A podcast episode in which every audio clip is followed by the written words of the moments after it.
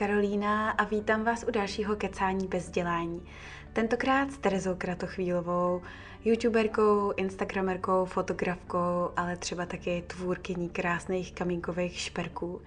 No a protože Tereza poměrně nedávno otevřela téma adopce a toho, že je sama adoptovaná, tak si spolu povídáme hlavně o tom, jaký to vlastně je být adoptovaná, proč a jak hledala svoji biologickou rodinu a co jí to dalo, jestli našla to, co hledala, do jaký míry vnímá adopci jako nějaký stigma, co všechno jí tahle zkušenost dala po spirituální stránce, jak to vlastně měla s celým tím hledáním sebe sama, jak to má s mateřstvím nebo s tématem opuštění a povídali jsme si taky třeba o její chystaný knížce Holka ze sekáče.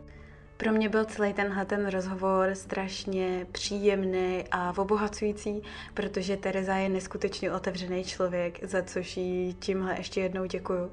Tak doufám, že si ho užijete i vy.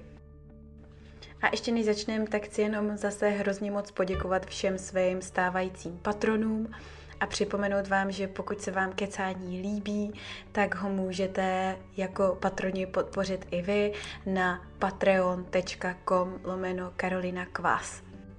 Mně to pomáhá veškerou tu moji tvorbu posouvat zase o trošičku dál a vy na oplátku dostanete exkluzivní obsah, jako jsou například moje měsíční novoluní výklady a tak. Tak jo, tady už je rozhovor s Terezou a jenom se nelekněte, na začátku tam chvíli vzadu vřeští Josefína, ale Davidovi se jí nakonec podařilo uklidnit, takže slibuju, že to není celou dobu. Ahoj Terezo, já tě moc vítám v kecání bez dělání za řevu mýho dítěte spoza dveří, který se právě chystá ke spánku, ale slibuju, že mu nikdo ve skutečnosti neubližuje. A ahoj! Ahoj, ahoj, děkuji za pozvání. No, já moc děkuji, že jsi ho přijela. A já jsem na tebe narazila vlastně úplně náhodou. A hrozně si mě zaujala svým příběhem a tématem, kterýmu se teďka věnuješ asi poměrně intenzivně. Předpokládám, že ti to zabere teďka docela dost času. A to je adopce. Protože ty jsi sama adoptovaná. A mě by zajímalo, já když jsem koukala na tvůj Instagram, tak máš vlastně docela dost followerů. Máš kolem nějak 25 tisíc followerů nebo něco takového. No. Takže jsi asi, takže jsi asi influencer. a mě by zajímalo, jak se tohle stalo. Jestli jsi se tímhle influencerem stala na základě toho, že si tohleto téma otevřela, nebo jestli jsi jim byla už předtím. A jak tuhle tu pozici vlastně vůbec vnímáš jako někoho, koho sleduje relativně velké množství lidí a má tím pádem nějaký vliv? No, tak já jsem začala blogovat už asi sedm let zpátky. Takže jsem psala jako takový fashion blog, bylo to podle mě v posledním ročníku na střední a hrozně mě jako zajímala móda a veškerý tady ten jako svět. A já jsem potom jeden čas pracovala v modelingové agentuře. Takže, no prostě jsem si přišla úplně taková jako hvězda tady prostě v této sféře. No, ale potom nějak jako postupem času mě ta móda už přestala bavit, i tím, jak jsem viděla, jak to v tom modelingu chodí, že to je taková jako přetvářka a vlastně jsem zjistila, že jsou v životě mnohem jako důležitější věci, než jenom to, co mám na sobě a jak vypadám. Takže jsem potom začala, eh, ten blog jsem zrušila, úplně jsem se na to vyprdla, protože jsem se v podstatě fot... Pardon, to je prostě realita materského života a časového posunu mezi námi osmihodinového, kdy Josefína už má v posteli, ale není. No. no. A takže to, takže jsem tak nějak jako začala zjišťovat, že prostě tohle už není nic pro mě, že, že jsou pro mě důležitější věci, než fakt to, co mám na sobě a jak vypadám. Takže jsem potom ten blog úplně zrušila a začala jsem točit na YouTube a to jsem tak jako mluvila o takových jako takový lifestyle, no, prostě o tom, co si jako myslím o spoustě věcech a tak. Takže oni ty uh, followeri tak nějak jako během tady té doby naskákali, protože když jsem měla ten blog, tak jako to nefrčel ještě ani tolik Instagram, že to se tady tím někdo pomalu ani jako neživil, nebo nebyly takové spolupráce. To mi v tu chvíli prostě přišla spolupráce s čínského e-shopu a já byla hrozně šťastná, že dostanu prostě oblečení zadarmo. No, takže, Taky jsme si tohle takže... fází prošli s Janou, když jsme měli jako rybičku uh, tak taky mm-hmm. nám přišla nějaká uh, nabídka na prsní implantáty nebo něco takového. No, takže to, takže vlastně uh, to pak přišlo nějak v průběhu toho natáčení na YouTube, no. A já si myslím, že, že já jsem vlastně o té adopci do té doby nemluvila. To je vlastně dost čerstvý téma. Vlastně já jsem to řekla asi před rokem veřejně. Takže to bylo spíš o tom, co jsem sdílela, ten svůj život a takový jako moje myšlenky a pohled na svět. No. Jo, takže to není přímo navázaný na tenhle tvůj takový trochu coming out, jestli se tomu tak dá říkat ohledně. Ne, ne, ne, ne, vůbec není právě. Já jsem jako nad tím už dlouho přemýšlela ještě dřív, že bych třeba jako o tom začala mluvit, protože tady nikdo o tom jako nemluví, nebo hmm. neznám nikoho ve svém okolí, kdo by jako veřejně mluvil prostě o adopci. Ale já jsem furt jako neměla tu tendenci to říct, protože jsem si přesně říkala, že si lidi budou myslet, že chci být jako zajímavá, protože to jo. byla taková ta éra toho, jak se tady začalo mluvit o anorexii, a yeah. psychických poruchách a tak. A já jsem vůbec jako, ani jsem neměla prostě potřebu to nějak jako říkat do světa. Takže yes. vůbec to vlastně s tímhle nemělo nic jako společného, no. Uh-huh. A máš pocit, že je tohleto téma u nás pořád tabu a že bejt nebo jestli ty osobně vnímáš, že adopce je nějakým způsobem stigmatizující pro tebe? Nebo jako ovlivňuje tě to jako negativně nějakým způsobem v životě, možná vlastně i ve vztahu teďka k těm sociálním sítím, jestli ti jako chodí nějaký hejty a podobné věci, uh, co se tohle týčou? No právě, že vůbec ne. Já jsem, já jsem to ale jako takhle. Já si myslím, že ta adopce tady u nás tabu pořád je, ale už ne tak jako dřív, jo, protože hmm. dneska je tady prostě hrozně moc doprovodných organizací, který ti prostě pomůžou uh, s tím, jako, jak se máš k tomu dítěti chovat, jak, jak s tím máš jako o věcech mluvit a tak. Ale vůbec jsem se jako s žádnou negativitou nesetkala. Jako pár takových komentářů tam bylo, ale to bylo prostě od lidí, kteří jako prostě to vůbec nechápou, který ti prostě řeknou takový to, ježiš, buď prosím tě ráda za to, že vůbec máš rodinu a, a takový ty jako ty. Takže já jsem se s tím vůbec nesetkala a pro mě to ani jako nějaký stigma nebylo, prostě jsem to tak nějak jako po celou dobu života brala, že to tak je, ale spíš mi chybělo, že jsem si tady o tom neměla s kým pokecat.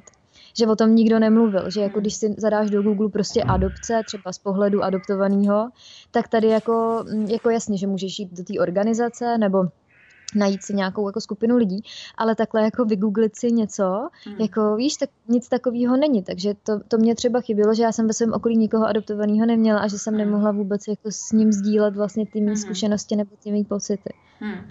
A proč myslíš, že to tak je? Že je to vlastně věc, o který se nemluví a není nikde moc vidět? Když teďko do toho jako i já si myslím, zabředáváš. No, já si myslím, že to je hodně uh, jako rodičema a tím, jak uh, rodiče tě vedou, jo. protože já třeba, já jsem založila podpůrnou skupinu pro dospělý adoptovaný, kde se vlastně jako scházíme a povídáme si a tak. A měla jsem i pár přednášek pro adoptivní rodiče nebo pro pěstouny. A já si všímám, jak jakoby ty rodiče si myslí, že když se to dítě na to neptá, že ho to nezajímá. Ale u nás doma to třeba taky takhle bylo. Víš, že jako mm, u nás nebylo jako tabu, jakože adopce, jakože jsi adoptovaná a nebudeme o tom mluvit. Ale nemluvili hmm. jsme o tom doma. Ale ne jako z nějakého důvodu, jakože by to bylo něco špatného, ale já jsem se neptala, já jsem byla prostě do sebe hodně uzavřená, ale řešila jsem to v hlavě. Hmm. A mamka měla pocit, že když o tom nemluvím, takže mě to asi nezajímá. Přitom já jsem jako nad tím přemýšlela furt.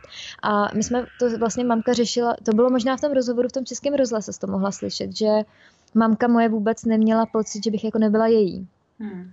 Víš, že, jakoby, že tím, jak jakoby ona mě viděla poprvé v té porodnici, tak tam bylo okamžitý jako pouto. A vůbec tam nebylo nic, jakoby, ne, ježiš, to je cizí dítě, z cizí mhm. matky a to.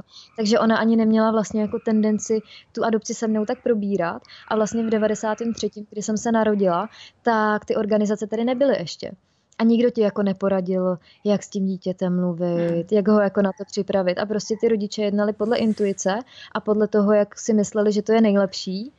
A proto si myslím, že, že za to, ne jako, že za to vyloženě můžou rodiče, ale že to je jako hlavně na nich, mm-hmm. aby to mhm. dítě jakoby připravili na to, že to je úplně v pohodě, prostě normální a pak se právě setkávám se spoustou jako dět, dětma, lidma, no, spíš dospělejma, který právě se za to stydějí, protože třeba bydlejí na malém městě, a když byli malí, tak to na ně vybalila nějaká spolužačka no, a jasně, jo, že, že, to, no, no, že vzniká hmm. prostě tohle. No.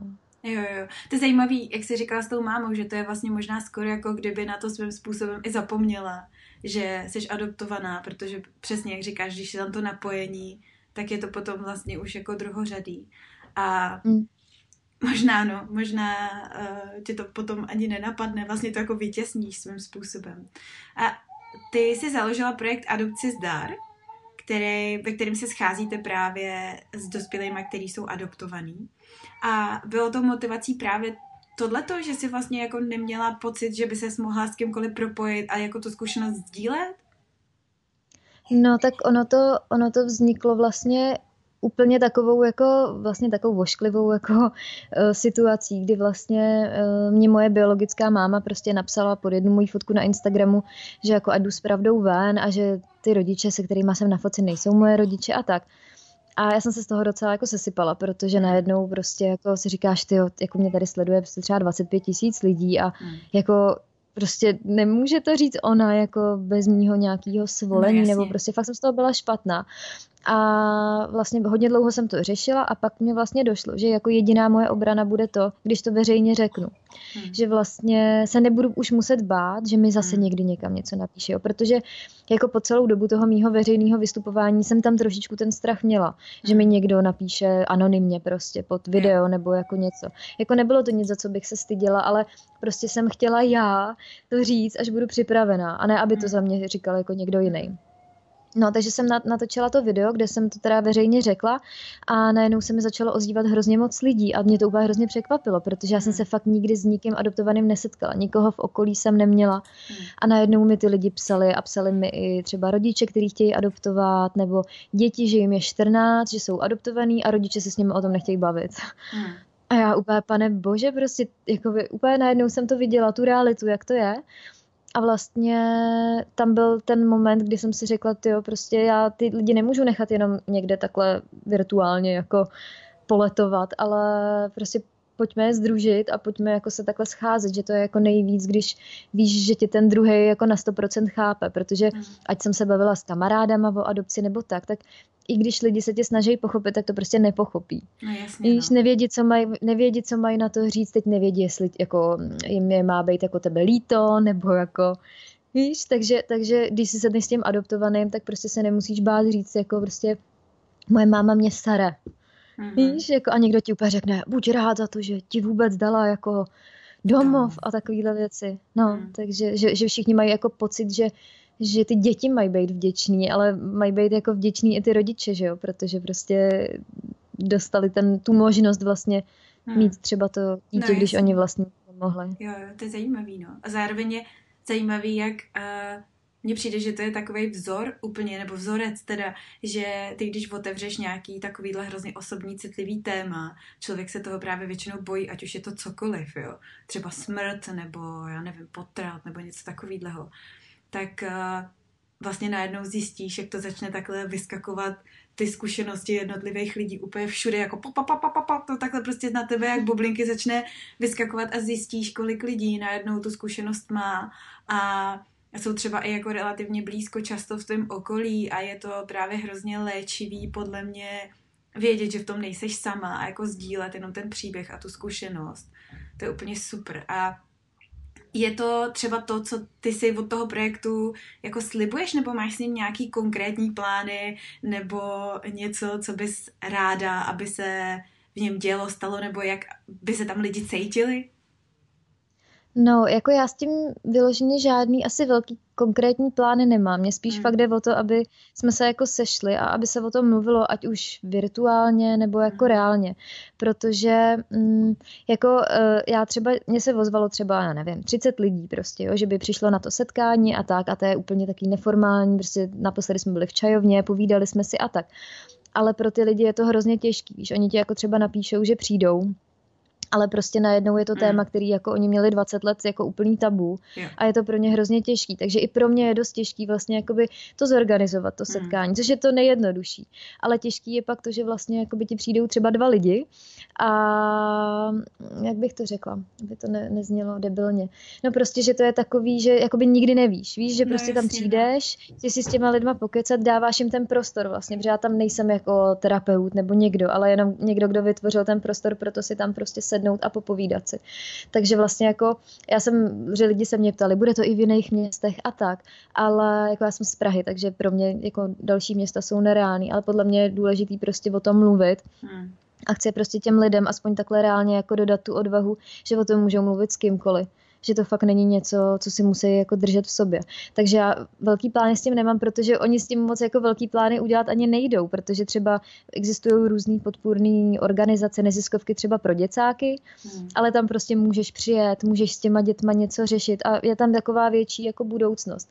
Ale tady je vyloženě jenom to sdílení. Hmm. Takže asi pro, pro mě je nejdůležitější ta message, jako nebát se o tom mluvit mm. a prostě nebrat to jako něco, za co bychom se měli stydět, ale fakt jako prostě brát to tak, jak to je a, a posílat to dál, no. Jo, jo, já myslím, že jenom sdílení je vlastně úplně to nejdůležitější, ale že, že no, tam se to právě odehrává stejně. to nejvíc, no. A z tvý zkušenosti, kterou zatím máš, tak eh, jedna věc je, jak to zpracovávají v sobě ty děti, a jak moc jsou schopní nebo ochotní o tom otevřeně mluvit, ale do jaký míry o tom vlastně otevřeně mluví ty rodiče právě s těma dětma. Já z toho, co jsem pochopila, tak uh, tvoje rodiče v tomhle byli dost právě otevřený, nebo že vlastně jako od malička si věděla, že jsi adoptovaná a že to bylo jako na stole vlastně od začátku. Ale jako i kdyby to měl být jenom odhad z toho právě, jak se setkáváš s jinýma lidma, jak moc je to častý tohleto, nebo jak moc je to právě tabu spíš, který se jako tají v těch rodinách, aby náhodou se ta třináctá komnata neotevřela? No, tak s těma lidma se většinou nesetkávám, protože se vůbec nechtějí, že jo, hmm. jako projevit veřejně. Takže většinou, když uh, se setkávám s těma rodičema, tak jsou fakt jako otevřený a už jenom to, že tam vlastně přijdou, tak je hmm. skvělý, že vůbec jako to chtějí řešit.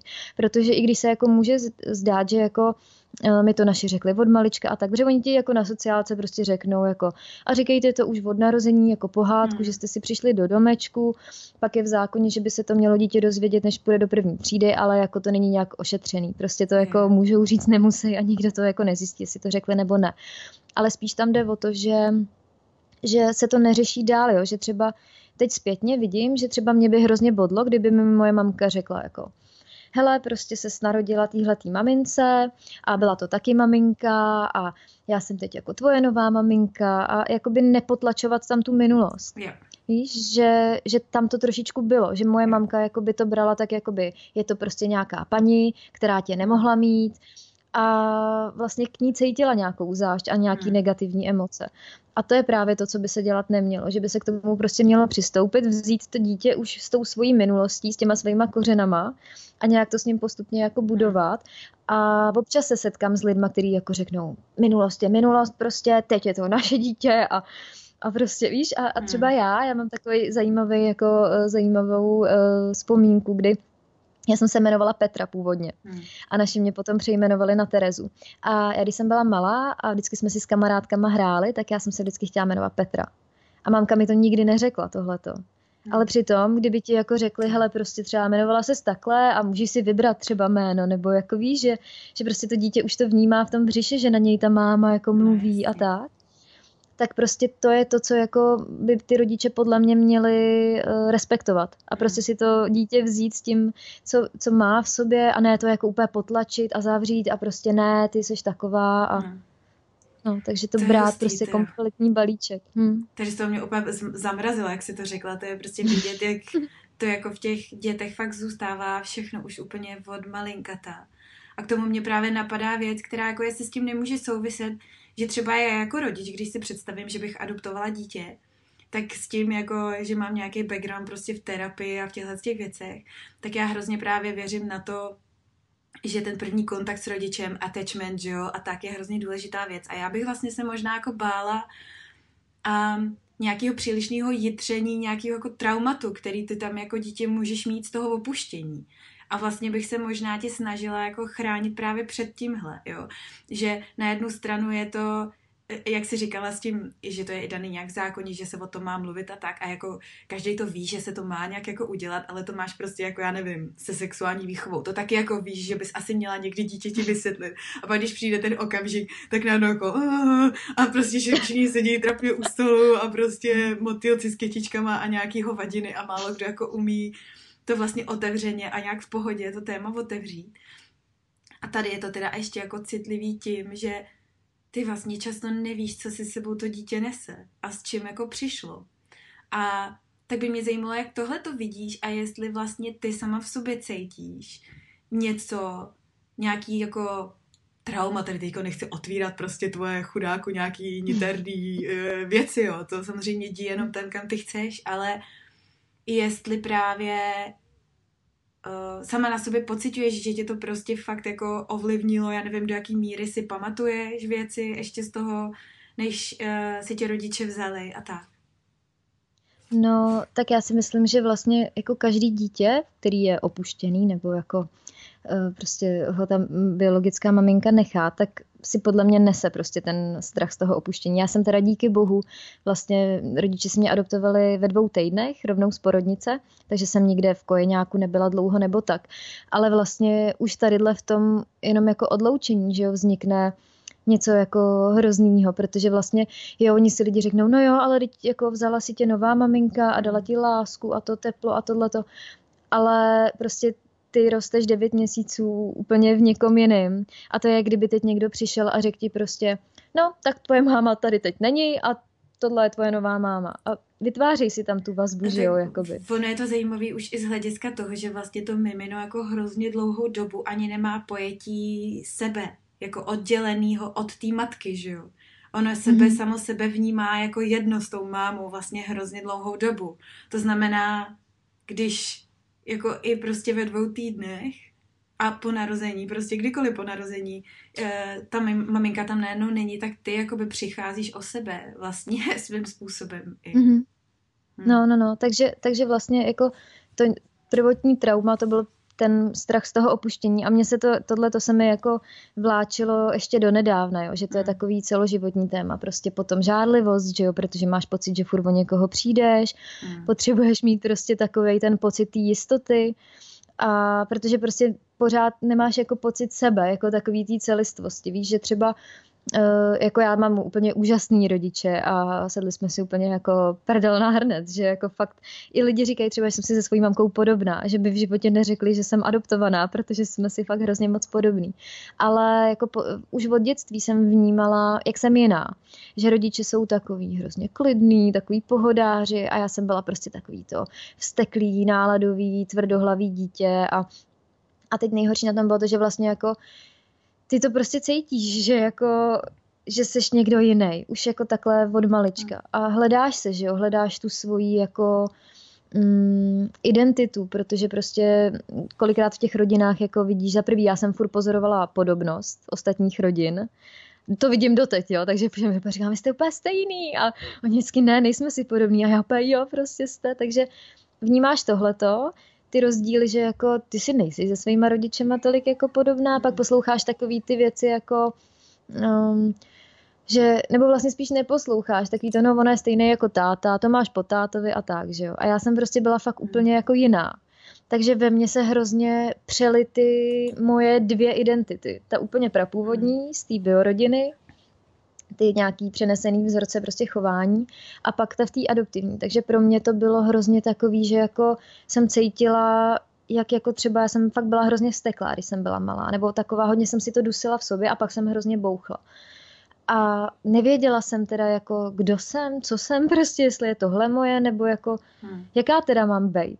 Takže tohle to jsem si v sobě hodně dlouho nesla a vlastně potom vznikla i taková ta jako nenávist k sobě samotný, že prostě nechci být jako byla moje biologická máma, prostě z koho to jsem a jaký lidi to byli. Hmm. Víš, jako, že potom, že jsem si fakt hrozně vypěstovala tu nenávist k sobě samotný, že jsem se prostě neměla ráda, já nevím, v pubertě jsem se sebe poškozovala, hmm. ještě nedávno jsem měla docela silný deprese a fakt jako mi nebylo dobře sama se sebou, protože jsem neuměla jakoby odpustit té rodině, hmm. že vlastně je to v pořádku a že budu tím, kým chci já jako sama být. Takže na tomhle jako pořád pracuju. Teď už jakoby to odpuštění mám docela zpracovaný, protože jsem psala knížku a vlastně jsem se z toho vypsala, což pro mě byla úplně obrovská terapie, takže takže cítím, že tohle už jako zpracovaný mám, ale trvalo mi to hrozně dlouho. No. Pamatuju si prostě moje vztahy třeba jako s chlapama byly hrozný, protože pro mě to bylo furt, já jsem se furt cítila v ohrožení. No jasně, no. To je jako, že jo, tyhle ty věci řeší i normální člověk. Jako strach z opuštění je v zásadě úplně jako primární největší strach ever prostě pro, pro každého člověka. A takže u tebe uh, to musí být ještě fakt na entou, no protože ty tu zkušenost vlastně na rozdíl od spousty jiných lidí jako opravdu máš, že jo. I když třeba si ji nějak úplně vědomě nepamatuješ, ale já v tomhle hrozně jako věřím na nějakou emoční paměť prostě, která se ti, která se ti drží někde v těle. Um, ty jsi zmínila teda ty rodiče a to, že jako asi přirozeně člověk prostě uh, tam má i nějakou zlost a zlobu a tak. Um, kde bys řekla, že jsi teďka, jako jaký máš teďka vlastně vztah vůči svým biologickým rodičům, jako ne jaký máš s nima, ale jako sama v sobě, jak to vidíš a cítíš? No, uh, teď si myslím, že to mám jako zpracovaný. Jako určitě podle mě to nikdy nebude stoprocentní, jo, vždycky tam budou vyskakovat nějaký jako takový bubáci. Ale já jsem právě začala uh, někdy v lednu psát knížku o té adopci, bude to taková jako autobiografie, vyjde to teďko na podzim. A já vlastně tím, Ještě jak jsem to řekni, psala, jak se. Uh, holka ze sekáče, protože já jsem si jako malá myslela, že jsem ze sekáče, protože mi to dávalo hrozný smysl, protože jsem, já si pamatuju, že jsem byla nějak s kamarádkou venku a nějak jsme se jako bavili a bylo mi třeba pět, šest a já jí říkám, no já jsem ze sekáče. a to no. Takže, to takový ty drsný to bylo... dětský pravdy. To. no, no, no. No, takže, takže vlastně uh, když jsem to začala psát, tak pro mě to bylo jako asi nejhorší půl rok. Jo. To jsem prostě hmm. psala, brečela, teď jsem si vzpomínala na ty všechny věci, které se mi jako v životě staly. Najednou jsem je viděla třeba úplně jinak, že jo, dávalo to zase jiný souvislosti a tak. Ale já jsem se z toho prostě vypsala a já jsem úplně na sobě cítila, jak hmm. už to mám prostě vyřešený. Že se na tu mámu nezlobím. Jo, hmm. že prostě že naopak k ní jako přistupuju teď s obrovskou úctou a respektem, protože já si nedovedu představit uh, prostě nosit devět měsíců dítě pod srdcem a pak odejít z porodnice bez něj prostě. Hmm. To je jako by oni všichni třeba uh, spoustu jako ženských, který ty děti odloží, jako odsoudí a tak ale já jsem se na to podívala úplně z té druhé strany, hmm. že prostě i ona to neměla v životě jednoduchý a že jim tam třeba nefungovaly, ono, ono tam bylo takový jako rodový prokletí prostě žen, hmm. který trpěli a vlastně neuměli si dát tu lásku, jo? že třeba tým biologický mámě neuměla dát lásku její máma, takže bylo logický, že jak ona jí má dát mě, když prostě to nikdo nenaučil. Yes. Takže tam bylo jako tohleto a já jsem to prostě přijala a vlastně jsem odpustila jako tak nějak všem, protože za prvý jako bez toho všeho bych nebyla tam, kde jsem teď. Takže cítím, že tohle to mám vyřešený, že jí mám jako odpuštěno, jsme i v kontaktu, že jsem jí to musela říct, já jsem jí musela prostě říct, že jsem jí odpustila, aby to věděla, já jsem to nechtěla nechávat někde jako ve vzduchu. A musím říct, že se to mezi náma hodně vyčistilo, že i ona se jako snaží a je to takový jako v pohodě. Jako nemáme spolu nějaký, jako, že bychom se výdali nebo tak ale prostě je to tam čistý, aspoň z mé strany. A to samý mám i k tomu jako biologickému tátovi, no. Že, že prostě to tak jako bylo a, a je to tak, no. Hmm. Hele, jak tohle třeba nesou tvoji rodiče? Jednak to, že si vlastně s celou tou věcí šla takhle veřejně ven a nevyhnutelně se to týká i jich a nějakým způsobem to asi bude ovlivňovat jejich život. A druhá právě tohleto vlastně tvůj nějaký kontakt eh, s tou biologickou rodinou, protože to si dovedu představit, že pro tu adoptivní rodinu je asi trošku černá můra, jakože třeba, ježíš, co kdyby se náhodou chtěla vrátit, ale i když ani, ani to nemusí být ono, jo, už jenom to, že vlastně přesně najednou se o to dítě vlastně s někým dělíš, jakoby, že jo. No, hele, já když jsem to začala zjišťovat, nebo začala jsem hledat tu svoji biologickou rodinu, tak já jsem mlžila do posledního hmm. okamžiku protože moje mamka je prostě úplně úžasná, ale hodně starostlivá. a já jsem jí nechtěla vůbec jako přidělávat uh, nějaký starosti. Víš, že jsem prostě chtěla přijít s tím, až to budu mít zjištěný, aby se nestrachovala zbytečně a hlavně jsem viděla, že by se mě uh, snažila třeba zastavit. Ale na druhou stranu by mi mohla třeba pomoct, což bylo prostě pro mě asi jako to nejhorší, že jsem to všechno prostě hledala sama. Hmm. Že by se prostě nestaly ty věci, které se staly, že by jsem byla víc opatrnější, že bych nešla prostě v 18 na matriku jak magor na svý narozeniny prostě a Uh, Uděláš si radost si... k 18 no. já, zatáhla, já zatáhla školu a šla jsem prostě na matriku úplně to. No, takže uh, zpětně bych určitě to jako řešila s někým ještě dalším protože dělat to takhle sama v tomhletom věku jako pro mě byl docela mazec. Ale hmm. našla jsem je prostě, jo. zjistila jsem všechno, pátrala jsem, trvalo mi to teda asi dva roky. No a pak jsem s tím teda jako přišla, že jsem uh, tu mámu našla a mamka jako byla docela vystrašená, ale hlavně z toho důvodu, že se bála jako o mě, hmm. aby mě to nějak nesemlelo, aby yeah. mě to neublížilo a jakoby já jsem jí ubezpečila, že prostě jí a mám a, jí a taťku vlastně miluju nejvíc na světě a že se jako nemusí vůbec bát, že by jsem odešla jako za jinou rodinou nebo tak. Takže uh, jsme se o tom začali bavit docela dost otevřeně. A táta, tento, s tím jsem to moc neřešila. Teďka se jakoby o tu adopci, jsem, o té adopci se mnou nikdy moc jako nebavil. Hmm. A takže všechno to vždycky šlo přes mamku, k tátovi, prostě taková ta klasika. A bylo to pak takový jako, vždycky jsem měla u našich jako podporu velkou, že mě v tom podporovali a a nebo jako podporovali, nebo nepodporovali mě vyloženě ve styku s tou biologickou rodinou, ale hmm. věděla jsem, že kdyby cokoliv, tak jako za něma můžu přijít. No a potom, když vlastně mi ta biologická máma napsala pod tu fotku, tak to naše byly jako hodně naštvaný a to byla jako síla, protože viděli, jak já jsem z toho hrozně prostě v prdeli, jak uh, prostě jsem z toho v depresích, Teď se to týkalo i jich, že jo? No, Jim to bylo nepříjemný a nakonec vlastně zjistili, že když jsem to řekla ven a začaly se dít tyhle ty hezké věci, že, že rozhovory se mnou o tom, přednášky, že můžu někomu pomoct, tak jsou jako jedině rádi. A dokonce i mamka se mnou vedla jednu přednášku už. A budeme mít ještě druhou. A je to super, jako, je to, je to skvělý, takže já v nich mám oporu opravdu jako velkou. To je super. Já jsem četla, nebo možná slyšela v nějakém rozhovoru s tebou, že si hledala ty svoje biologické rodiče pro nějaký vlastní pocit úplnosti, asi celkem pochopitelně. Tak by mě zajímalo, jestli si ho našla našla, protože mě hlavně, jako mě od malička zajímalo, jako jak ty lidi vypadaly, jo, protože já mám 153 cm a celý život, celý život se mě všichni furt ptají, a pokud jsi tak malá? A teď pro mě to bylo úplně takový, jako, co mám říct, jako, a přitom by stačilo jít za mamkou a tohle to jí říct a ona by mi poradila, ale já si to držela prostě v sobě, a teď to pro mě bylo jako, nechci těm lidem lhát, ale víš, nechci si něco vymýšlet, zároveň jim nechci říkat jako pravdu. Takže tam bylo furt takový to, že jako tohle, tohle mě furt jako štvalo, hmm. že asi jako jiná podobnost nebo něco divného bych jako neřešila, ale tohle to bylo prostě skoro denodenní záležitost, že se na to všichni ptali. Takže mě zajímalo hlavně to, jak třeba vypadaly, jako pokom jsem jako podobná a tak, jaký byly a hlavně to proč. To proč mě hmm. zajímalo, jako teda proč jako mě nemohla vychovat, nebo hmm. proč mě prostě dala pryč.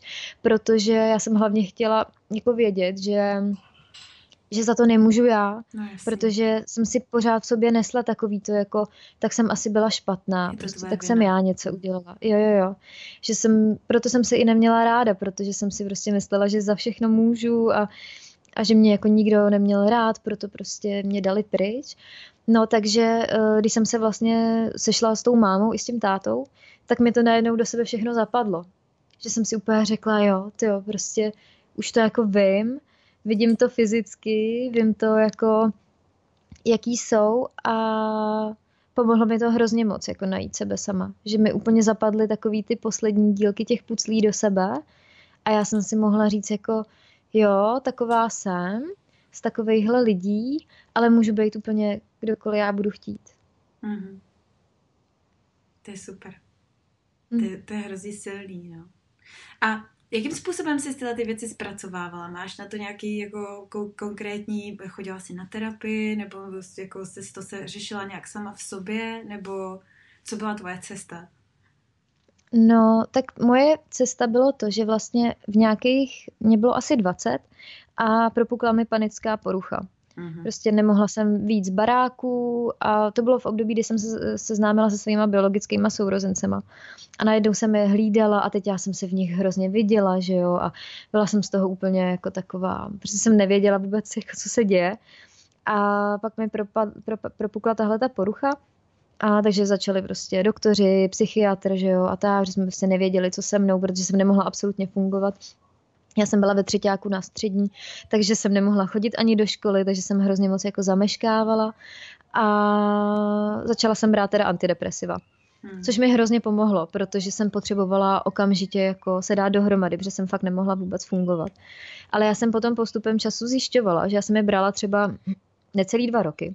Ale po tom roce už jsem tak nějak jako zjišťovala, že to nejsem já, že hmm. jakoby je mi dobře, ale že, že třeba, hm, bych to popsala, No, že prostě to nejsem já, co jsem dřív byla. Jako byla jsem možná víc taková jako otevřenější, pohodovější.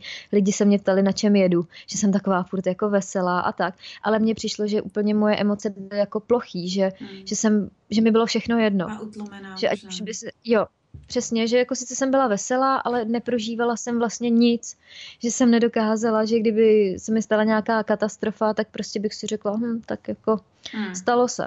A začala jsem fakt pocitovat, že tohle jako ne, takže jsem se hodně začala zajímat o nějaký jako alternativní směry, o různé terapie a tak.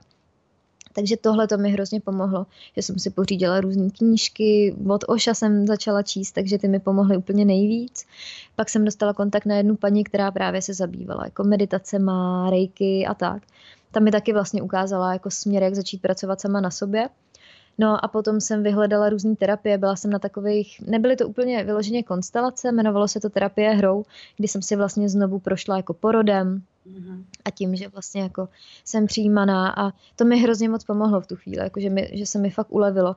Takže já jsem v těch 20 tak nějak jako uh, si řekla, že prostě žádný prášky, že do sebe nebudu rvát nějakou chemii a že to zvládnu sama.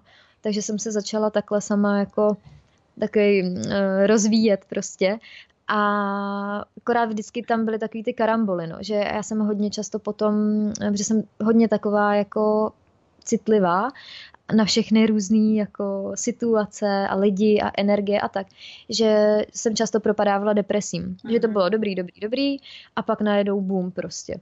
A tím, že jakoby třeba ten kontakt s tou biologickou mámou od těch 20 vlastně do nějakých těch 25 furt byl tak jako, že jsme se neviděli do té doby, jenom jsme si nějak psali a mně stačila jedna zpráva, aby mi hmm. napsala a mě to úplně prostě hmm. složilo. Takže to bylo furt takový jako nahoru a dolů a potom, když jsem propadla zase těm depkám, tak to bylo takový, že jo, prostě celá moje cesta je na nic, hmm. můžu se na to vykašlat, je to zbytečný a to, takže takže fakt to bylo takový, že jakoby jo, já jsem věděla, jak na to. Já to mám jako perfektně racionálně zpracovaný, já prostě vím všechno. Ale nejtěžší je to, nejtěžší to je žít, že jo, a no, fakt jasně. jako se do toho opřít a jít dál. No, takže uh, jsem si to furt tak nějak jako zpracovávala, ale furt jsem prostě padala dolů a, a nemohla jsem se zvednout, až vlastně teď uh, jsem byla v květnu na takovém meditačním pobytu, kde uh, to bylo úplně úžasný sešla se tam úplně skvělá jako banda žen a byla tam právě Anička, která ty meditace pořádá a ona je adoptovaná jako já. A ona na tu adopci právě má úplně jako jiný pohled, než jsem doteď slyšela, jo, protože mm. pro mě bylo takový jednodušší říct jako, no tak jo, tak mám deprese, protože moje babička biologická je měla, máma, no tak je mám taky, že jo. Mm. To je prostě úplně takový to nejjednodušší, než začít něco dělat. A ta Anička mi právě říká úplně, ne, prostě takhle ne, jakože samozřejmě máš nějaký jako uh, genetický jako mm, predispozice. predispozice a tak, ale to neznamená, že musíš být taky taková. A ona mi úplně říká, vyser se na to. Prostě to, že jako tvoje máma má deprese, no to je sice hezký, ale jako to nemusíš je mít, když hmm. jako nebudeš chtít. A mě to úplně začalo dávat smysl a já jsem si v ten moment uvědomila, hlavně proto, protože jsem viděla, že ta Anička, která jakoby taky neměla lehkou tu cestu a prošla si fakt jako taky depkama, různýma jako vošklivýma věcma. A já jsem viděla, že tam sedí absolutně vymeditovaná, úplně jiná, že se dokáže změnit, jo, protože ti celý život všichni říkají, lidi se nemění a, jo, jo. a nikdo prostě nevěř a ten člověk zůstane vždycky stejný. To prostě není pravda. A já to sice vídám jako na Instagramu takový ty jako proměny těch lidí, jako co se přejídali a pak jsou jako štíhlí a v zenu a tak. Ale když to vidíš jako v realitě, že ten člověk fakt existuje, tak tomu prostě začneš věřit. A já, když jsem jí viděla, že jako tohle to dokázala, tak mi došlo, že já můžu taky. Mm-hmm. Takže jsem od té doby na sobě začala hrozně moc makat a řekla jsem si, že ne, že já jako sice nějaký geny mám, ale budu úplně taková, jaká chci být. Že to, že prostě moje máma jako uh, neměla tu lásku, neuměla jí dát, tak já to prostě rozseknu a dám jí tisíckrát víc mm. a budu taková, jaká chci. No, takže jsem se přestala na tohleto upínat, na to, že jaký byli moje rodiče a prostě co udělali, neudělali a tak. A řekla jsem si, že prostě já budu taková a, a to, mi, to mi fakt jako úplně jako změnilo život. Že jsem fakt úplně jako se od tohohle toho odprostila a teď jsem úplně v pohodě. To je hustý, ty vlastně přetrháváš ten řetězec, který je dlouhý, už prostě Bůh ví kolik generací. Mazec. No, no, no, já, já, já to vnímám úplně stejně. Já jsem to i říkala jako nedávno, i když jsem to, se o to nějak jako tolik nezajímala, že vlastně je tam fakt nějaký takový jako prokletí a že já jsem vlastně ta první žena této rodiny, která to prostě rozsekne a nebude v tom dál pokračovat. Proto prostě i ty ženský, i asi ta máma jako trpěla, že vlastně jsem se narodila jako ženská. Hmm. Že kdybych byla kluk, tak bych to možná měla trošičku jako hmm. jiný. Ale tím, že tam je fakt už prostě tady to už nějaká jako třetí generace, tak já to vnímám tak, že prostě teď je čas to rozseknout a žít to úplně jinak. Já z toho, jak tě sleduju, tak eh, jsem pochopila, že jsi taky taková docela čarodějka, že občas si ráda hraješ s kartama a s kamínkama, děláš hodně a tak. Tak předpokládám, že i věříš na různé energie a vesmír a podobně. Tak jsem se tě chtěla zeptat, by mě zajímalo, a co si myslíš o té myšlence, že si vlastně svoje rodiče vybíráme, každý nějak vědomně a že se rodíme jako do předem vybraného života. A pokud tomu věříš, tak proč si myslíš, že jsi vybrala ty rodiče, který jsi vybrala? No hele, to je taková zrovna moje nejvíc aktuální, jako hmm. nejvíc aktuální téma, protože já mám takový hrozně zvláštní pocit, jako bych tady byla poprvé. Hmm. Zároveň si myslím, že jsem s mojí mamkou adoptivní nějakým způsobem hrozně moc propojená, jo, protože my jsme fakt úplně jako ne stejný, ale máme tam neskutečnou vazbu mezi sebou. A já teď furt tak nějak jako pátrám a chtěla bych nahlídnout do různých těch minulých životů. A je to fakt takový zvláštní, protože spoustu lidí jako má pocit, že už něco třeba zažili. Jako, že to cítíš prostě, protože třeba mamka tam mi říká, že si myslí, že prostě v minulém životě udělala něco špatného, proto třeba nemohla mít děti že tam měla nějaký incident. Ale zároveň říká, že, že říká, já tady určitě nejsem poprvé, protože má pocit, že cokoliv se jí v životě stane, tak vlastně jako si myslí, že na to má řešení, že to pro ní není nový, protože moje máma fakt ví všechno a není to takový to, že jako mámy vědí všechno. Ale mý mamce se v životě nestalo něco, s čím by si nevěděla rady. Yeah. A ona je furt prostě v pohodě a a to mě vždycky tak stresovalo, že já jsem byla úplně furt takovej magor a máma úplně nejvíc v čilu a pohodička. Takže uh, díky tomu jsem nad tím začala hodně přemýšlet, ale já právě proto mám jako pocit, jako bych tu byla fakt poprvé, jak kdyby jsem sem prostě přišla a je to, takový, je to fakt takový zvláštní pocit, ale mám pocit, že jsem nezažila prostě nic v minulém mm. životě. Víš, jakože je to fakt téma, o kterém se teď hodně jako, o který se zajímám, sleduju různý videa a tak. A hrozně do něj chci nahlídnout jako víc. No. Já jsem prošla třeba regresní terapii, ale to jsem byla jenom v břiše té mámy. A nešli jsme nějak jako dál. Mm-hmm. No, takže, takže, takže o, to, o to se chci zajímat mnohem víc. A napadá tě třeba, jako proč by se zbývala vybrala tenhle ten život? Co by byl nějaký jako hlubší význam celý téhle zkušenosti nebo nějaká jako lekce velká? Ty jo. To je hrozně takový, jakože přemýšlela jsem nad tím už jako hodněkrát, hmm. ale já nevím, no, já mám takový, takový pocit, že jako to mý poslání je udělat tu osvětu tady, co se mm. týká té tý adopce. A třeba teď je pro mě hodně aktuální téma jako mateřství a tak. Mm. A cítím, že, že jakoby tohle to mě mělo prostě naučit za prvý jako nějaký uh, sebelásce, mít ráda sama sebe, ať to můžu dávat dál. A přetrhnout ten řetěz. No, no, no, přesně. To jsem taky koukala, no, že právě teďka řešíš tu otázku, otázku mateřství, nebo tu, tu tématiku. A to je samozřejmě taky hrozně zajímavý téma, že jo, u tebe. Jak, uh, jak vlastně sama sebe jako vnímáš jako budoucí mámu. Nebo celý tohle, že jo, protože to je vlastně jako pro tebe to musí být svým způsobem i jako já si teda představuju, že pro mě by to tak bylo, nějaká jako završující zkušenost svým způsobem, přes kterou si jako můžu dát i to, co jsem vlastně určitým způsobem nezažila úplně ryze. Tak jak to vnímáš ty, co si do toho projektuješ a prostě, co si třeba od mateřství slibuješ? No, hele, já jsem třeba nikdy nad mateřstvím nepřemýšlela. Jako pro mě je to téma třeba posledního roku. Že třeba spoustu mých kamarádek měli takový to do 25 dítě, rodinu, svatbu, barák Fakt, a tak. jo, takhle mladý máme. No, jasně.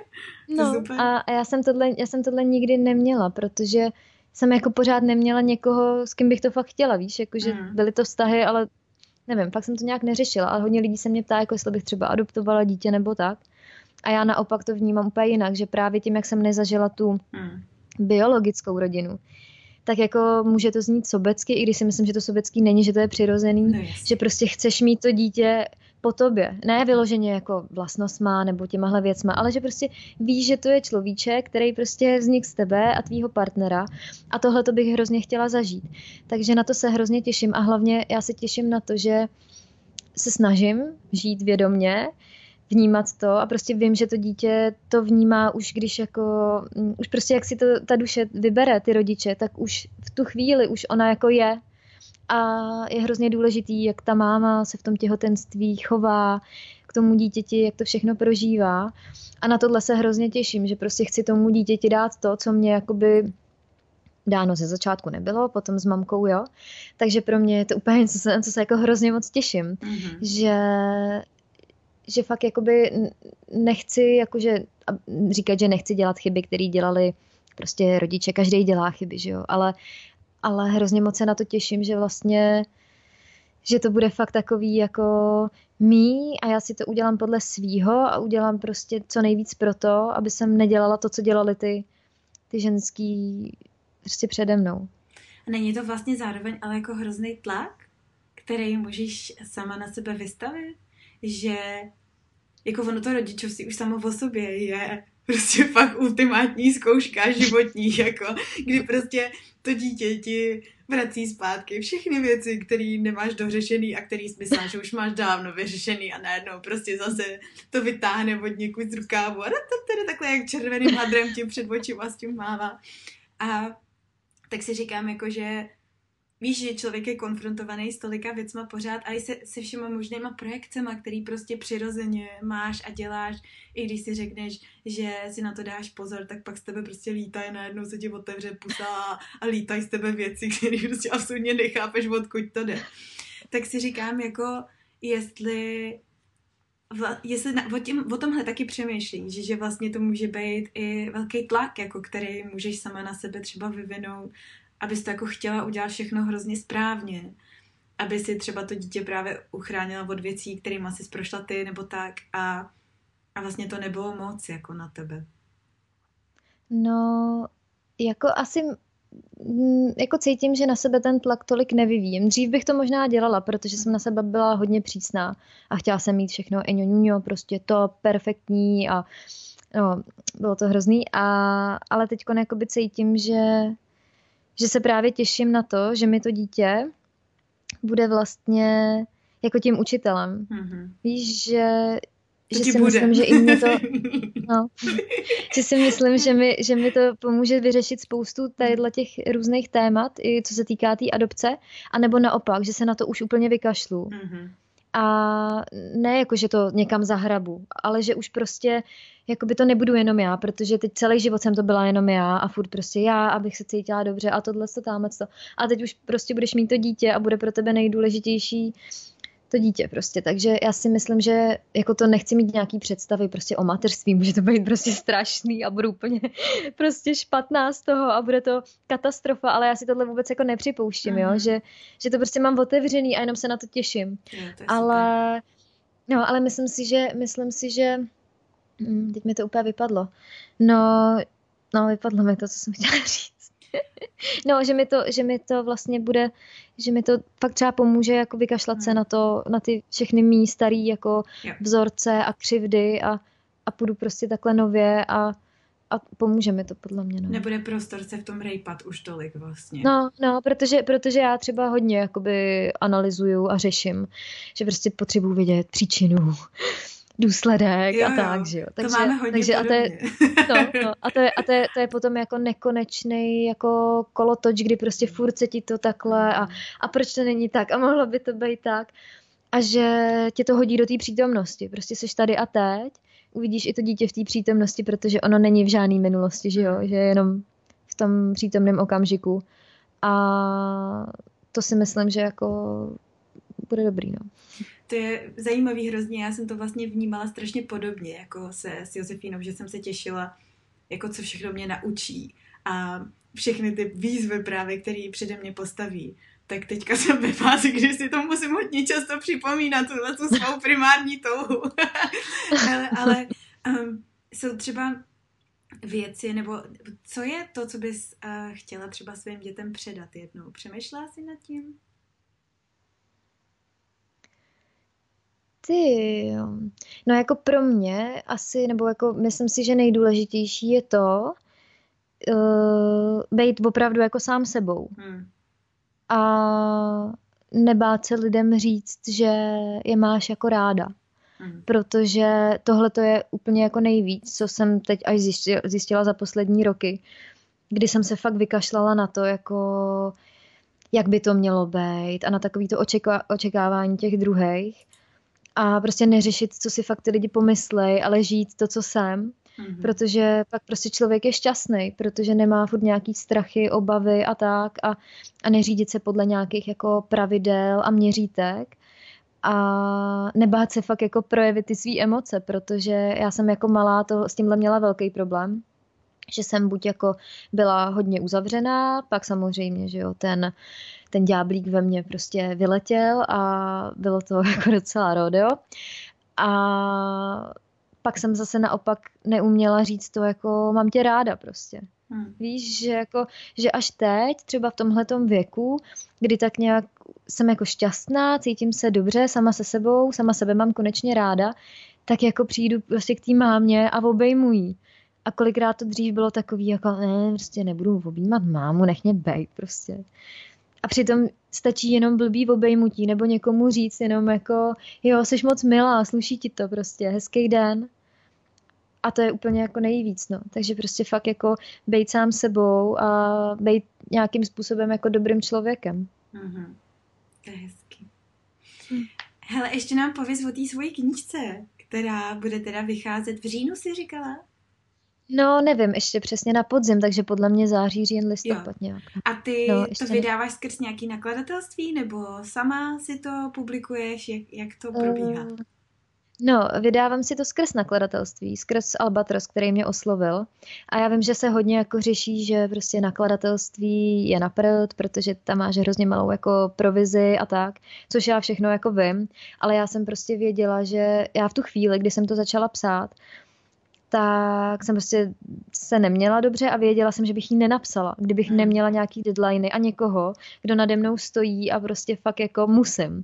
Takže i z tohohle toho důvodu jsem se rozhodla, že si to vydám pod nima a hlavně i z toho důvodu, že mě v tuhle chvíli jako nejde o peníze, ale spíš o to dostat se do podvědomí lidí, aby prostě ta knížka byla třeba v knihkupectví a ty jsi na ní narazila náhodou a třeba si vůbec jako nebyla adoptovaná nebo adoptivní rodič, ale třeba tam ten člověk najde jako něco, co by mu mohlo dát. Takže z tohohle důvodu jsem se rozhodla, že si to nechám jako vydat od nich, protože i jsem si říkala, že kdybych si to vydávala sama, tak jako pořád nemám v uvozovkách tak moc lidí na to, aby, si to, aby se to dostalo jako dál, hmm. že by si to koupili třeba jenom lidi, kteří mě znají, hmm. ale nedostalo by se to fakt jako dál. A také to bude všude, že jo? Také to bude třeba v každém knihkupectví a fakt to bude jako dostupný všem. No, takže, takže mi to vydává ten Albatros. Ještě mám v plánu, že bych napsala nějakou dětskou knížku o adopci. Víš, jako z pohledu nějaký super. třeba adoptovaný holčičky, protože si myslím, že ta tady asi není něco takového. Hmm. No, takže, takže to je taky v plánu, ale to je až jako v plánu potom, co vyjde tahle ta knížka. A ty si říkala, že tě oslovili, to znamená, ten primární impuls přišel od nich, abys něco napsala, anebo to bylo něco, co si chtěla udělat a ty nejdřív prostě no, nějaký vnitřní pnutí? Já jsem to chtěla napsat, ale fakt jsem neměla takový, já potřebuji vždycky mít tu pevnou ruku nad sebou. Hmm. A už jsem to jako plánovala několikrát, ale prostě potom ta představa pro mě jako, že Ježíš Maria a kolik mě to bude stát, náklad a kdo mi udělá korekturu a fakt jsem byla v absolutně takový té netvořící fázi, kdy jako nejsem schopná vytvořit nic, takže ten impuls byl od nich, což bylo úplně v tu pravou chvíli, mm-hmm. že to přišlo zrovna takhle kdy jsem to jako plánovala a to, takže, takže jsem hrozně ráda, že jsem to dokončila, no, protože to byly fakt jako takový půlroční muka, kdy jsem si říkala, ty já to nedám prostě, ale, hmm. ale je to dopsaný, už je to skoro hotový, no, tak jsem zvědavá, jsem zvědavá na to, co na to lidi řeknou. No to musí být strašně zajímavý kreativní proces, napsat knížku a jak tě to proměnilo, tahle ta zkušenost, a stvořit a splodit takovouhle věc? Mě to hrozně motivovalo jako tvořit dál, Hmm. Že jsem si uvědomila, že jakoby můžu, co chci. a že, že vlastně to jako dokážu, že, že jsem to dokázala, jsem napsala tu knížku a teď můžu dělat jako další věci. Že potom, když člověk vlastně něco takhle jako vytvoří a je to jeho, i když to pořád tu knížku nedržím v ruce, ještě jako ji nemám, tak ale víš, že něco jako je a že ti můžeš jako pomoct. Takže za prvý mě to, mě to změnilo v tom odpuštění těm lidem, ke kterým jsem cítila prostě různý křivdy a tak. A zároveň uh, mi to jako dodalo ten pocit nějakého toho sebevědomí, že jsem si řekla jako jo, tyjo, tak napsala jsem knížku prostě, nejsem tak špatný člověk. Jako pro mě napsat knížku je úplně nejvíc mně to přijde, já nevím proč, ale já to mám prostě jako takovou modlu, jako já bych taky jednou ráda napsala nějakou knížku, akorát, že já mám pocit, že já jako neumím psát příběhy a žádný takovéhle věci, tak já pořád jako vymýšlím, co by to bylo za knížku, aby to dávalo smysl, aby to byla knížka bez příběhu, jakože to rozhodně nebude román. Ale, ale spíš je to takový ten můj, oh, víš, jak to máš to, s tím zlatým a s tou zlatou září okolo někde prostě vzadu na růžovém obláčku.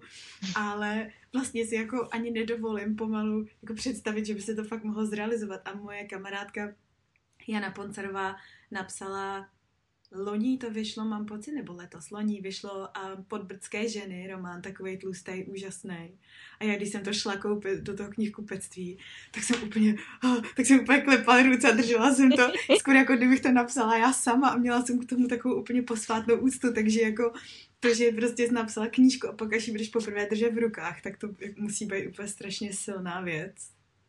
Asi jo, ale jako taky nejsem žádný spisovatel. Jako, jako kdyby, kdyby tam ten Albatros nebyl a nedělali pak nějakou závěrečnou korekturu a nevyměňovali nějaký slova a tak, tak by to asi taky vypadalo jinak. Ale já to tak ani jako nevnímám, víš, že bych jako byla spisovatelka a teď jako napsala knížku. Jo, prostě jo jsem jenom tak nějak poskládala do věd prostě svůj příběh a není to žádný jako umělecký dílo, je to spíš taková jako spověď. A mě v tom právě hrozně moc inspirovala, mm, jak ona se jmenuje, tamhle knížku, Veronika Kašáková. Uh, ta vlastně vyrostla v dětském domově. Mm-hmm. Jmenuje se to Spověď z děcáku na přehlídková Mila. Ona byla vlastně modelka, nebo pořád je, a byla v MIS.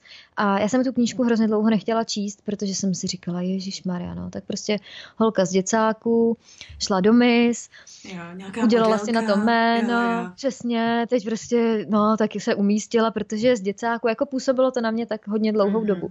Ale pak vlastně jsem byla v tom Albatrosu na schůzce a oni to vydávali, tu knížku té Veronice a dali mi a vlastně tam popisuje ten příběh ten svůj, že prostě taky jako eh, rodiče nezvládali prostě výchovu, dostala se do děcáku a tak. A mě v tomhle tom strašně namotivovala, protože já jsem měla hrozný jako dilema v tom, co do té knížky napsat a co ne. Yeah. Protože jsem jako nechtěla nikomu ublížit, ale zároveň si říkám jako sorry, ale prostě každý si má být jako zodpovědný za svý činy. A to, že mi jako biologická máma řekla, že můžu být ráda, že jsem neskončila v koši, tak jako jenom proto, že to je takhle hnusný, tak nebudu dělat, že se to hmm. nestalo, že jo. A ona mě v tom hrozně namotivovala, že tam prostě psala o tom, že máma byla prostě děvka a že chlastala a že táta tamhle to a tamhle to. Hmm. Ale prostě je to její příběh, hmm. je to její zkušenost a mě to v tom jakoby hrozně pomohlo, že jsem si řekla úplně jo, prostě jako, hmm. víš, že já jsem furt měla takovou tu tendenci jako chránit všechny kolem. Jo, že jsi jako, že dělat to jako, vlastně říct tak, jak to cítíš. Jo, jo, Přesně, že jsem furt si říkala jako a není tohle moc, mám to tam jako napsat, neublížím jim tím a pak si říkám, ty jo, prostě jako nasrat, takhle to bude, hmm. takhle to jako chci. A to mě fakt jako dodalo hrozně jako velkou odvahu hmm. se do toho pustit a napsat to fakt, jak to cítím. Ty jo, takže je to autobiografie celý. Mm-hmm. Jo, jo, jo. No tak to až no, je to vlastně do Čech, tak, tak jako... se těším. no, je to, je to vlastně od, od začátku jako mýho života a do toho je vlastně zajímavý, že tam uh, prokládá různý jako vyprávění moje mamka, mm. jak ona vnímala tu dobu, že tam je prostě třeba rok 2013, kdy jsem maturovala a nebo tam je, ne, nej, nejzajímavější je puberta, kdy máma tam má jako, Tereska je v pubertě, dobrý, myslím si, že to zvládáme a já tam řežu se a víš, mm. jakože, mm. jak to jako by ty rodiče si myslí, že to mají pod kontrolou a vědí všechno, mm. ale vlastně vůbec nemají. Takže to si myslím, že bude taky hodně zajímavý, že mm. vlastně je to z pohledu té mamky, jak ona to vnímala a jak jsem to vnímala já. Mm. Víš, to mě ještě napadá, možná poslední věc, když jsi to teď zmínila, co máš pocit, že můžou ty rodiče udělat pro to, aby se takovéhle věci dozvěděli? Aby to právě jako neprošlo vlastně bez povšimnutí. Protože já mám pocit, že když už to dítě něco takového dělá, tak vlastně svým způsobem volá o pomoc, že jo? Mm-hmm. Ale právě ty jako dospělý to často vlastně nejsi jako schopný vidět, já nevím, z mnoha různých důvodů a nemá to vůbec nic společného často s tím, i jak moc to dítě miluješ nebo nemiluješ, jo. A co třeba ty bys tehdy bývala ráda, aby jako rodiče udělali, nebo se zeptali, nebo jakým způsobem tomu předešli vlastně těmhle věcem? No, ono je to hrozně těžký si na to jako vzpomenout, protože to je hrozně dlouho, jo? protože hmm. já jako první, co bych řekla, je komunikace. Hmm. Jenomže rodiče přišli a řekli, co ti je a já nic. No, tak hmm. jako, víš, já si myslím, že, že je to asi proces jako každýho dítěte a že jsme hmm. tím letím prošel každý, hmm. kdy jsme měli období takového toho vzdoru, uzavírání se do sebe a neřešení s mamkou, vztahy a tak. Hmm. Ale pak prostě znám ženský, který mají prostě dcery a už od malička spolu prostě tohleto jedou. Hmm. Že já nevím, jako já všem, že se mě na to ptají i ty rodiče na těch přednáškách, jako a co máme dělat prostě proto, aby jako aby to, a já říkám mluvit prostě, protože hmm. říkám jako to, že to dítě vám to neřekne, tak neznamená, že to jako neřeší, že jo? Protože hmm. ty rodiče pak mají i tendenci jako oddalovat takový to sdělování o té adopci, protože si říkají, ještě není ten čas, on se neptá. Hmm. A já říkám, on se ptá jako uvnitř sebe, to, že se neptá vás, to tak jako hmm. neznamená, že jo? Takže jako asi nejdůležitější jako ta komunikace a toho, že, protože já si myslím, že u nás sice jako ta adopce ne, nebyla tabu, ale bylo to téma, o kterém bylo nepříjemný se bavit. Proto já jsem to už vycítila. Jako mě máma neřekla prostě, nebudu se s tebou o tom bavit nebo tak. Ale já jsem cítila, že jakoby to nejde. Víš, že, že, že prostě tam je něco, co jako hmm. nemůžu. A tím tam možná už bylo trošičku narušený to pouto nějaký té důvěry, jakože já jsem rodičům důvěřovala, ale asi vnitřně ne natolik, abych jako mohla přijít hmm. s čímkoliv. Hmm. Takže prostě asi jako fakt mluvit a všímat si, no, já nevím, jako já si úplně říkám, jak to máma nemohla poznat, že jsem prostě chodila s obvázanou rukou, jako. Víš, ale to je takový, že, že prostě to někde upadneš a řekneš, že jsem se odřela, tady mám jako, a být zase taková ta matka, jako ne, prostě ukaž mi to, co tam no, pod tím jasně, máš, no. tak taky nechceš, že jo. Hmm. Takže ono to je takový hrozně jako těžko, těžko radit, no. Hmm. Podle je mě to je to fakt jako hrozně individuální. Jo, jo, jo, a je to podle mě strašně individuální, že, že fakt to, to každý dítě má úplně jako jinak. Hmm.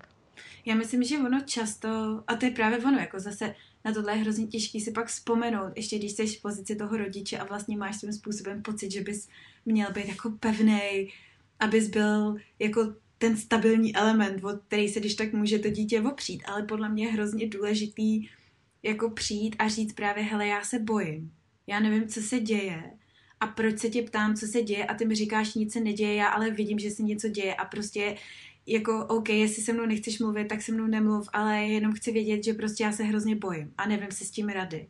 A jako eh, vlastně ukázat i, nějakou svoji vlastní slabost tímhle tím způsobem. Mně přijde, že často jako může ty vztahy otevřít a nejenom s dětma, jako s kýmkoliv víceméně. Vy tvůj případ je toho jako úplně úžasným příkladem, že, jo? že přesně takovou jako niterní osobní křehkou zranitelnou věc otevřeš celému světu a vlastně z toho jako vylejzají nakonec jenom dobrý věci. Protože jako každý si zažije v životě nějaký sračky, každý se někdy v životě bojí a je to něco, co prostě jako lidi zblíží potom, no, protože vlastně najednou jako máš pocit, že tam je nějaká, nějaká vazba mezi váma, že jo? Že to není právě ten rodič, který jako stojí na druhé straně a ty seš tady jako v nějaký pozici pod ním nebo někde proti němu, když seš teenager nebo něco. Ale najednou jste v oba prostě jenom lidi, kteří se jako bojejí něčeho a třeba ani nevědí čeho, jako. Přesně, to si řekla moc hezky. Já si myslím úplně to stejný, že právě jako nebát se prostě říct, hele, jsem prostě smutná, tohle to mě štve, že to dítě jakoby uvidí, že to je v pořádku. A ne přesně takovej ten jakoby nahozený prostě kamenný výraz, jsem v pohodě a pak si brečíš někde v, jako pod polštář, jo.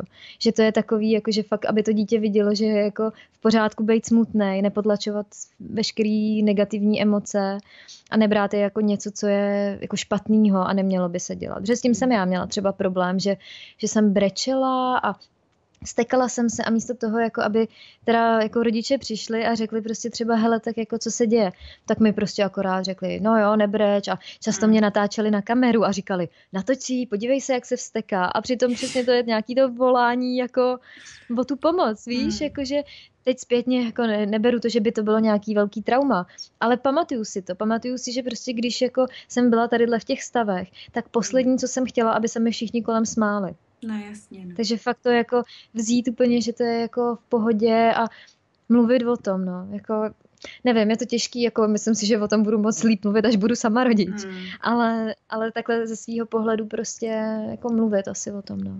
No, jako někdy je ta hranice fakt křehká. Já jsem třeba hrozný cholerik. Nebo respektive, já jsem si myslela, že už nejsem po té době, co jsem se svým Davidem, který je hrozný kliděs a já vedle něj jsem taky kliděs, ale od té doby, co jsem máma, tak se ukázalo, že jsem pořád cholerik. A někdy je ta, někdy je ta mez fakt hrozně křehká mezi tím jako prostě přesně být opravdová, protože prostě teď jsi do prdele nasraná a nebudeš jako dělat když ti prostě dítě rozmatlalo bobky po celém v obejváku nebo něco, tak jako nebudeš se usmívat, jo, protože chceš prostě jako ho zabít v tu chvíli. A na druhou stranu, kde je přesně tam mes jako toho, kdy už to prostě není zdravý a je to toxický a je to prostě, není to prospěšný vůbec pro nikoho. A já musím říct, že někdy se mi to teda jako hledá dost těžko. Naštěstí mám Davida, který jako mě vždycky nějak vyváží, anebo už jsem se prostě naučila, že jako radši odejdu, klidně jako třísknu dveřma, nebo udělám něco takhle jako teatrálního hrozně ale vlastně se mi strašně jako uleví. A paradoxně zjišťuju čím dál tím víc, čím jsem starší, že je vlastně jako zdr- čím že je zdravější projevovat ty emoce jako právě ty malí děti, že prostě klidně se jako flaknout na zem a prostě začít řvat a bušit nohama, protože to je taková úleva, jako když to můžeš celým tím tělem prostě uvolnit, jako to dělají ty malí děti, že jo, který prostě mhm. sebou někam fláknou a než když, než když prostě se snažíš jako mm, a teď ti prostě cuká ten koutek a v hlavě ti jede hovno prdel, hovno prdel. Tak, tak to, tak uh, jo no, určitě, no. jako negativní emoce projevovat, ale někdy hledat tu hranici, kde už je to moc, je těžký. no. Hmm. Hele, Terezy, já ti hrozně moc děkuju. To bylo strašně zajímavý. Já děkuju. Mám pocit, že bychom si mohli povídat ještě dlouhé hodiny, ještě třeba o tvých kamínkách a jiných věcech, ale... Jo. tak třeba příště. Tak jo. Tak já přeju to, ti všechno nejlepší s knížkou a s adopci zdar a se vším, co děláš a měj se krásně. Děkuju, děkuju moc za pozvání a byl to úplně úžasný rozhovor. Hrozně jsem si to užila a moc mě to bavilo. Tak to mám radost. Tak já doufám, že se vám dnešní kecání líbilo. Pokud jo, tak mi dejte vědět. A nebo mi vlastně dejte vědět jen tak. prostě řekněte ahoj. Můžete třeba na mém Instagramu, který najdete pod Karolína podtržítko kvas. Já od vás strašně ráda uslyším, třeba i nějaký vaše návrhy na to, koho bych si měla pozvat, co by bylo dobrý zlepšit, co byste radši nebo neradši, zkrátka cokoliv vám leží na srdci, já od vás moc ráda uslyším, protože někdy je tohle virtuální tvoření vlastně trošku osamělý. No a pokud vás kecání baví a dává vám to smysl, tak ho šiřte mezi svoje zpřízněné duše. Nezapomeňte mu dát palec nahoru, pokud ho sledujete na YouTube, nebo mi nechte hodnocení na iTunes. Ono se to zdá jako blbost, ale je to hrozně jednoduché a přitom efektivní způsob, jak celý podcast dostat mezi trochu víc lidí. No a kdybyste se cítili na ještě širší podporu, tak se můžete stát mým patronem na www.patreon.com lomeno Karolina Kvás. Čeká tam na vás pravidelný exkluzivní obsah, jako jsou třeba moje novoluní výklady nebo slevy na moje kurzy. Tak jo, mějte se krásně a zase příště ahoj.